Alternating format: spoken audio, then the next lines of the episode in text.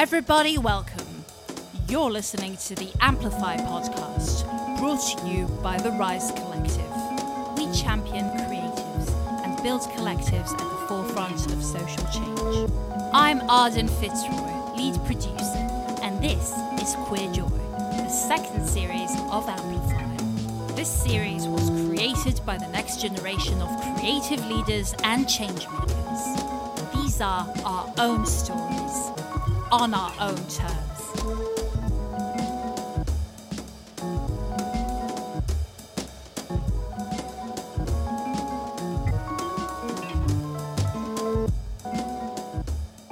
Hello, everyone, and welcome to Amplify's episode of the Neve and Maya Show, where we, Maya, and Neve. Will be talking about queer love. More specifically, we'll be looking at queer relationships with both other people and with our own queerness. Mm, I like the sound of that. The word queer is actually a new one for us, isn't it? yeah, it definitely is. I mean, I love the word, but some of my families can't seem to say it yet because they still think of it as an insult. We only started using it relatively recently because it just became more apt for us, I think, as individuals and I believe in our relationship. For me, it started to bridge the gap between gender and sexuality. I definitely agree. I think the word has become more suitable. I definitely feel a lot less restricted using the word queer, despite having uncomfortable feelings about it in the past. I think linked to, like you said, people having previously used it as an insult, maybe. Yeah, I mean, personally, I rejected the term for quite a while, but in the last year or so, I've been engaging with people who embrace the word so much. It just gives me some sense of relief when some days I don't know what I am because it allows for that uncertainty, that not knowing, and the potential for movement and experimentation without what feels like the same level of emotional consequence. Yeah, I definitely agree. Despite all the uncertainty, we are going to try and make this podcast as positive as we can. Most representation is so focused on the difficulties of navigating identity and relationships, and we really want to offer something a bit different with a bit of joy. Yeah, I mean, I think we're a bit tired of talking about the hardships. Queer love is something that deserves to be celebrated, and holding on to that joy is so important and shouldn't be overlooked. Absolutely. Who'd have thought you'd be so sentimental, Neve? Well, I wouldn't fish it. Well, yesterday we were singing Maroon 5 together, so don't try too hard to play it cool. Mm-hmm. Well, those lyrics needed some updating. Instead of singing She Will Be Loved, we were singing They Will Be Loved. Um, I think it feels very empowering to share queer love in all its forms, sentimental or otherwise, uh, with other people and with our listeners. Which is why we'll also be interviewing our first very talented guest today, Troy Cabida, poet and producer, whom we both have the pleasure of knowing. Um, we'll be chatting with him about the relationship between queerness and creative work, feelings around representation, and what inspires him. We will, which is really exciting. Um, we will also be chatting about some fairly recent queer representation later on and our thoughts around it. So we will also be talking some more about ourselves, most likely. And we're at least semi qualified to do so. We are in a queer relationship after all, with each other. I hope so. At least I think we are. I wonder how many times we're going to be saying the word queer in this podcast. Many, many times, Neve. Yeah, I'd say being in a relationship, we know a thing or two, but more on that in a minute.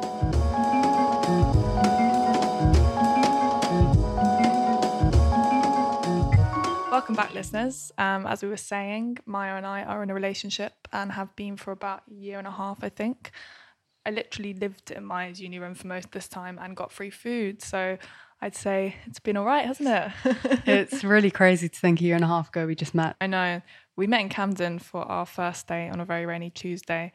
Maya had already eaten that made me eat alone, which was which was quite a stressful experience. I was just really nervous. I, I don't think I'd have been able to stomach anything anyway. I think will say I was mean, but I, I was just trying to be cool, I think. Um, it's really daunting trying to impress someone you already know you like. We'd been speaking already for a couple of months.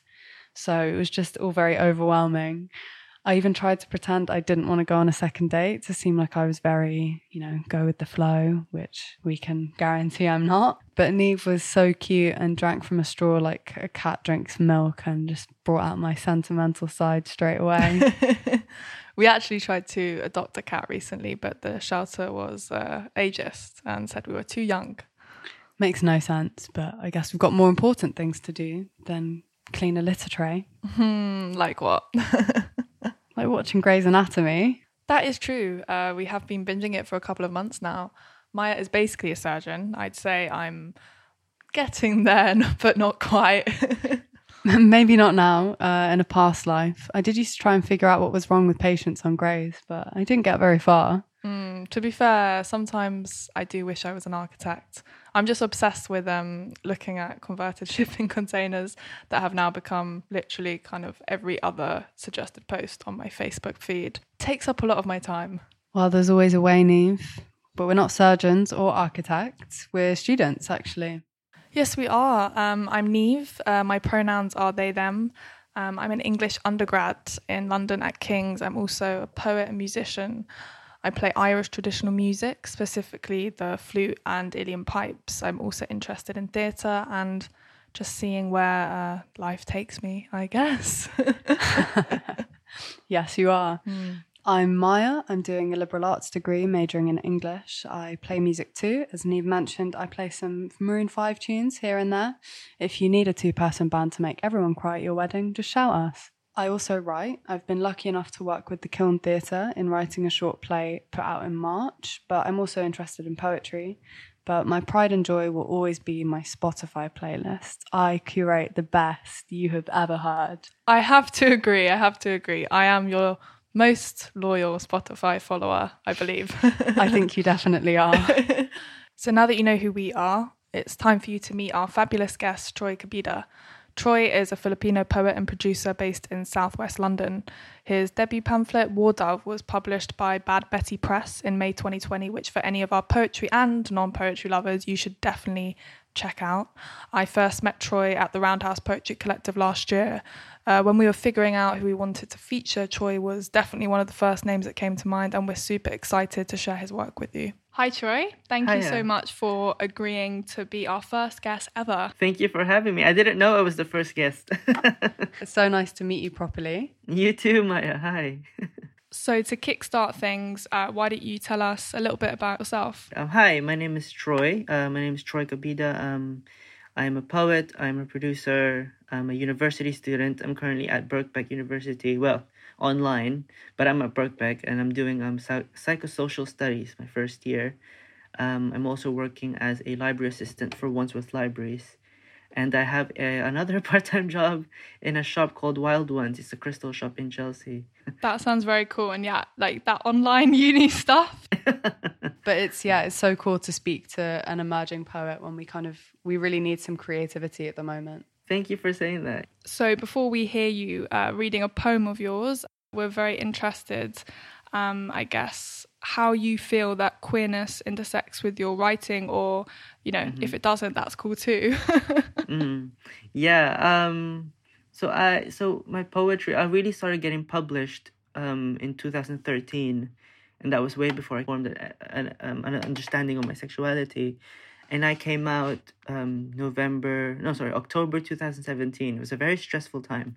And I had been in my second year of the Barbican Young Poets, which is a program at the Barbican where it's a workshop process, it's a community as well of poets that come every other Wednesday and learn poetry and from each other and stuff like that. And the that whole period of coming into terms of my sexuality, understand that oh, I like women, I like men. Sometimes I don't like anyone. Sometimes I like everyone, and it's um that that whole experience would have been a lot harder if I didn't have poetry and the community. It's more about the community that I had at the time. I had a lot of friends who were just able, were just listening, and they allowed me to just vent and to offload and to just let me feel things and then and then at the same time whenever i did end up writing something about it they would you know be constructive about it but they were also very warm about it. So i think that made my relationship with poetry a lot more intimate and a lot more trusting because i had that sort of image in my head that there will be warmth and there will be support and there will be trust and there will be community. And um again alternatively speaking that without me understanding my own sexuality, I wouldn't experience that community from poetry, which I'm very thankful for. Yeah, really powerful uh, poetry community, isn't it? Yeah, because poetry in itself is already a very intimate art form. Like to sit down in front of a screen or a, a note and to just write something down, and then you have to look at what you're writing afterwards. That's scary. Like I always forget how scary that is. But you know, like you, we we were in the same community space where that was encouraged, and to mess up or to be scared or to you know to write something that you're never going to want to look at again and make that okay that for some reason for me that spilled into my relationship with my sexuality. That's the best way of saying it. It's very very thankful very thankful yeah. That's that's really beautiful. It's really yeah it's amazing to hear something like that and to know that that kind of space exists yeah and totally that yeah you can put that into your writing and like love for yourself at the same time mm-hmm. totally. and kind of owning yeah. who you are and like you were saying you know you have to look back at your work you have to you know you have Mm. to read everything again there's also this thing where I would write poems that you know were about a really distressing time, and you know, I see poetry in two ways. It's a creative thing, and it's also like a business thing. You have to think about it as a job a lot, and um, a lot of the times the poems you're writing about are very emotional, but at the same time you have to think back at them, think, okay, well I'm gonna have this published, I'm gonna have this performed, I'm gonna have people like consume this in a way, and I have to think about it quite critically. So that, so that means I have to keep editing them all the time. And I remember when the pamphlet got signed for publication, I was really scared because I had to look back at these poems over and over and over again for like a year before they came out. And then I have to keep promoting them and then I have to keep reading them. So my relationships with the poems that were dealing with those really stressful times kind of affected my relationship with myself as well and my experiences with them because I kind of had to deal with them face front, which was productive. I'm not going to say it was fun, but it was very productive. It's really interesting i'm writing a short play at the moment a monologue and it's pretty much about me and that's been a really interesting process characterizing my life and making that like a persona and really having to look at myself And then you have to remember that, oh my God, I have to get this published. I have to get, send this email out. It's a submission all of a sudden. It's not a passage of emotions. It becomes something you have to send over, right? it's it's like is this how i want people to see me exactly. this is like a part of myself like is this what i want to show the world Yeah. I remember um just before I came out, I had a poem accepted into a journal and I had to like take it back because I was really scared of what people were gonna say. Like I because I, I I never want a poem published and then me not promoting it and not like sending it out everyone like, oh guys, check it out because that's a shame and I don't want to let the journal down. But that poem was a little too personal for me at that time. And I remember feeling really terrible. It was like, oh, it's a shame because I really wanted it published but at the same time emotionally i don't feel like i can handle the questions because there will be uncles and aunties asking me on facebook Yeah, that's the thing as well, isn't it? yeah exactly like why did you write that poem like what's happening like i'm not ready to tell you yet yeah I guess um, another thing that we are kind of interested in discussing representation. Do you feel that romantic relationships in yeah TV film are presented accurately or healthily even? interesting when i watch movies i just sort of like drown out but the first um the first movie that i remember from what you asked me was um the old guard which came out last year on netflix um charlize theron um these these this this gang of um immortals who fight crime basically on this on like in silence and um there's this couple of of guys who the movie never talks about the relationship until they get kidnapped and they were like, oh, I can't remember the scene, but basically they just randomly told them the movie that they're together. And it was ne- it was never a spectacle. It was never like, oh my god, they're gay. Oh my god, I can't believe that. It was more like, yeah, of course they've been together for years. Like, why would that be a problem?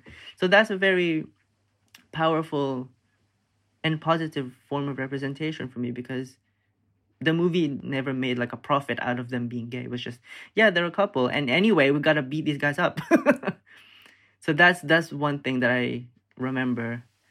In poetry, there's a lot more diversity, which I'm very thankful for, and I think poetry is more advanced in that way.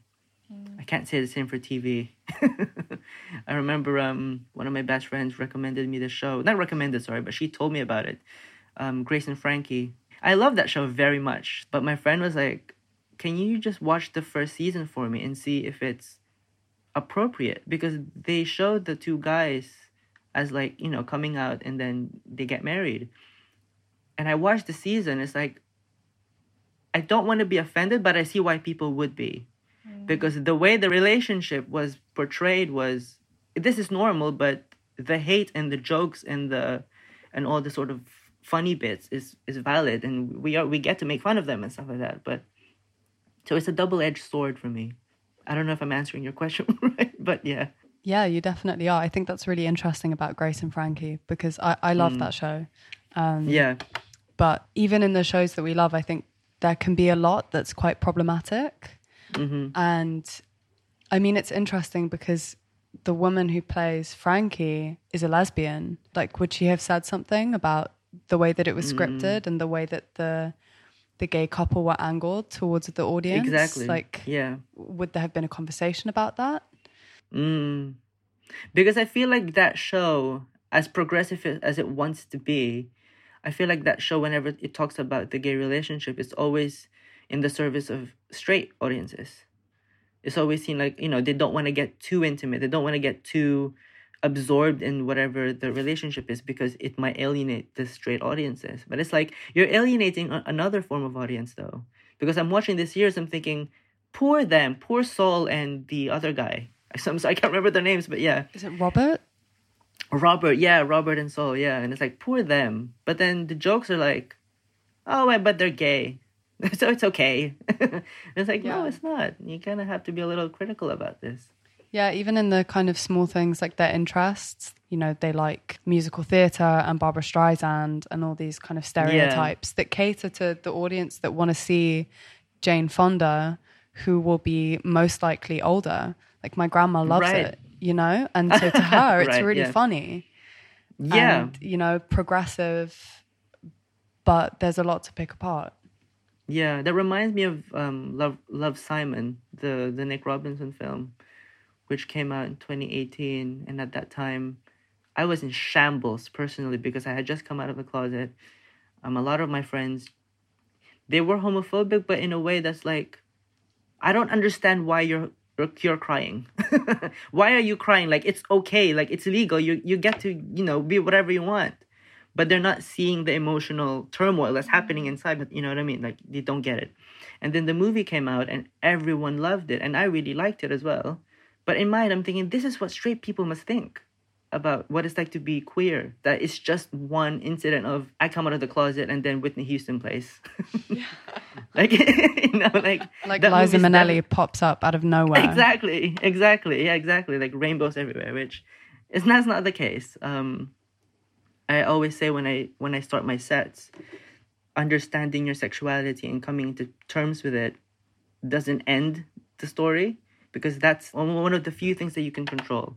Because after that, there's a lot of things you can't control, and these are the things that people don't notice mm. or they don't validate. someone had said that people who are kind of homophobic in like a big way, like will mm. use horrible language towards you, are easier to handle mm-hmm. than the people who are like love the sin, I hate the sin kind of people. Yeah. hmm That that is really hard to navigate. It's it's really hard to feel just anger. There's a lot of sadness there. Whereas if someone's like being aggressive, you can kind of use the anger to protect yourself Yeah. but in those closed environments handling that can be really really difficult Yeah, because if you see it like a uh, someone on the street, you know, calling your names, that's just like a one-dimensional experience. But if you have someone who, who you have a more intimate relationship, say like, say that, oh, I I accept you, but at the same time, I don't believe that that's right. Where do you fit yourself emotionally? Like, well, can I still tell you things? So there's that double-edged sword. I totally hear you there. yeah definitely i think i mean terms can put you in a box sometimes we said in our in the kind of introduction to this podcast that the word queer for us is probably the most suitable because it's broad and it doesn't need to be anyone's business what the specificity of that is you know it kind of allows room for from those who understand for kind of acceptance of your whole self and not just your sexuality or your gender but the whole thing Mm, yeah. or bits of you. and it gives you space to just sort of be like ah and i've re- i've learned that lately as well yeah Well, now that we know more about you, um, why don't we get on to talking about the poem that you've recorded for us? Um, I'm really curious to know what exactly inspired you, either for the poem or, or the pamphlet as a whole. um so the poem I, i'm choosing is interviewing marilyn 1955 and um, I wrote it um, in response to this television interview that I watched on YouTube of Marilyn Monroe with this um, television host named Ed Murrow. Um, so in 1955, Marilyn left her contract with 20th Century Fox, like against her contract. She breached it. And she went to New York City to study acting and be an actual creative artist rather than just a celebrity. And these people came in and they were like, okay, well, why did you do that? We miss you in Hollywood. Like, why are you in New York City? And she's like, oh, I kind of want to breach out. I kind of want to do my own thing and, like, you know, be an actual artist. And I really found that, like, really profound. Because when you think of Marilyn, you just think sex bomb and, you know, like very one dimensional character. Even in poetry, she's still quite one dimensional and almost in an objectified way. I couldn't find any poems that sort of humanize her. And I was like, that's not cool. so I wrote this poem to give space for that side of her where she wanted to be herself. That sounds really, really interesting. Um, yeah. yeah, that sounds amazing. She even wrote poems herself as well. She never got them published, and someone published them after her death. And not a lot of people knew that about Marilyn. I didn't know that. yeah. you learn Yeah. something new every day. yeah, exactly. exactly. Yeah, no, that sounds um, fascinating. We're really excited to hear your poem. Um, we feel very honoured to have had you on here, and everybody make sure to keep an eye out for Troy in the future. Thank you again for having me. Um, Neve, I miss you so much. I know. the, la- the last time we saw each other was like in Hawkwood College in like February last year. Crazy. Nearly a year ago. exactly. Um, so my Twitter and my Instagram handles are at Troy Cabida, T R O Y C A B I D A. And um, I have a debut pamphlet which released last year in Bad Betty Press called War Dove, which um, my poem is included in. So thank you for having me. Interviewing Marilyn, 1955. Her expressions like a body of water. Her words, feather offerings to the wind. She's wishing for no more heavy jewelry, airplane rushes, and midnight arguments that spike upon landing. She's going to treat people as she wants to be treated. Her new form of prayer. Awkward at first, but the plan here is to seek freedom inside a chrysalis, heal from butterfly to caterpillar, sure and solid of self, the brim overflowing with all kinds of tomorrow. Thank you. That poem was called Interviewing Marilyn 1955, and it's um, part of my debut pamphlet called War Dove, which is available now with Bad Betty Press.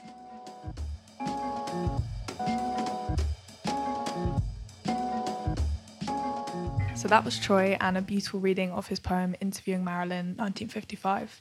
Very beautiful. I also really enjoyed hearing about his take on creative community and queerness and having a safety net in that space while you're kind of delving into yourself. I feel like he really communicated those thoughts in a very beautiful and concise way. Mm, yeah, it was a very wholesome and honest conversation. Um, so, on the topic of representation that we discussed a little with Troy, why don't we talk about that episode of Soulmates uh, we watched last night?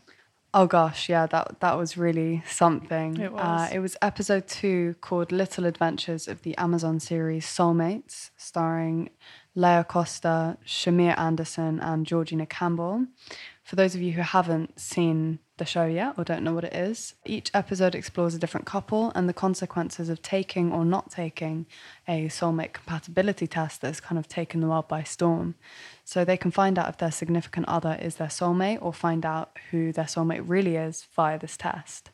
Yeah, I had quite high expectations because the trailer showed that it was created by the people who made, I think, Black Mirror and Stranger Things. It was one of the two queer episodes in the series, and I literally became very sick from it. One minute I was fine, and then suddenly I had a really bad stomach and felt very fatigued. It was a very um, strange experience. For those who don't want spoilers, it may be best for you to skip ahead a few minutes. Um, in short, it's about a couple, Adam and Libby, who are in an open relationship and are confronted with the depth of their trust in one another when Libby reveals that she has taken the test and her soulmate turns out to be Miranda. The boyfriend agrees to meet Miranda, and the three of them spend a week together, but nothing really happens until a few weeks later, Libby receives a phone call from Miranda who needs her. They sleep together and end up deciding to pursue a relationship without Adam. The relationship is rocky, and Libby really misses Adam. So it turns out Adam is about to meet his soulmate too. Cut to the end, Adam's soulmate arrives to Adam, Miranda, and Libby, proposing a polyamorous relationship where they can all get what they need instead of seeking it all from one person. That was a lovely synopsis. Thank you, I wrote it myself.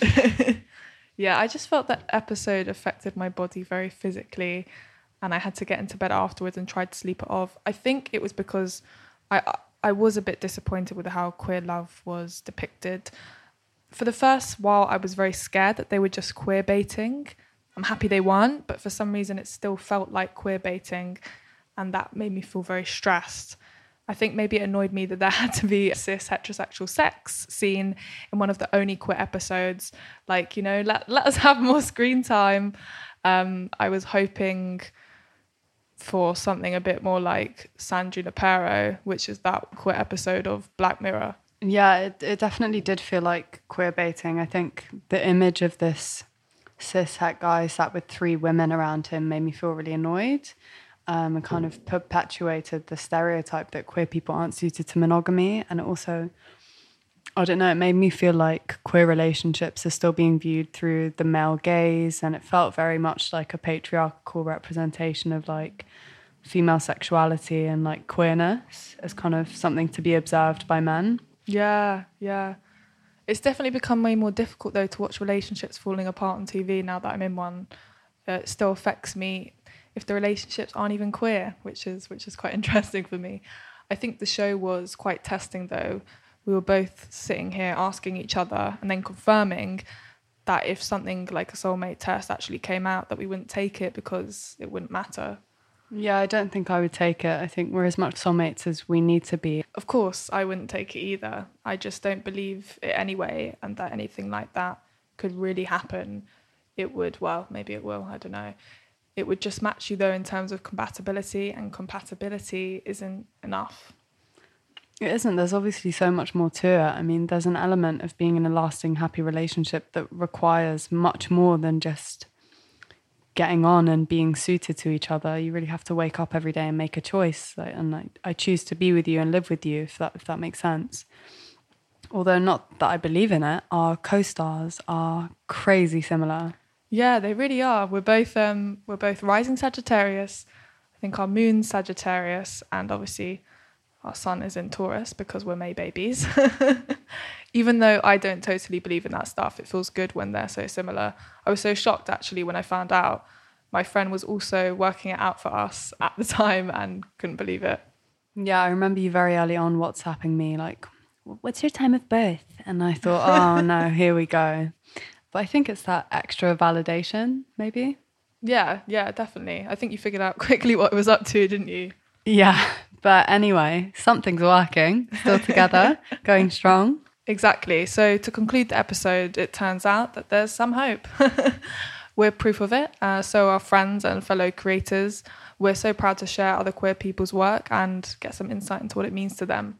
So, so proud. I think we can all agree that queer love needs to be represented as leading to beautiful things as it so often does in real life. Oh, yeah. I mean, you know, beautiful poetry as we've witnessed, nourishing conversations with each other and with our guests and community. So, thank you so much for tuning in, everyone. We're so grateful to be here. Don't forget to tune in to Amplify regularly and hit that subscribe button. And share, like one of those early secondary school email chains. Seems like most of those people ended up coming out as queer, to true. be honest. True, true. So, share, share for the queers.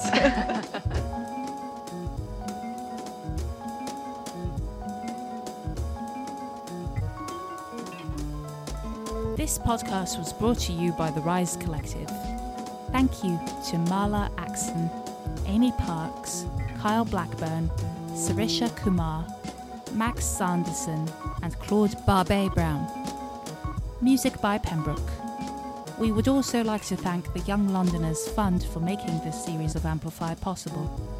If you'd like to find out more about Rise and support our work, visit our website www.therisecollective.org.uk or follow us on Twitter at Rise Amplify or Instagram at The Rise Collective UK. See you next time. on Amplify.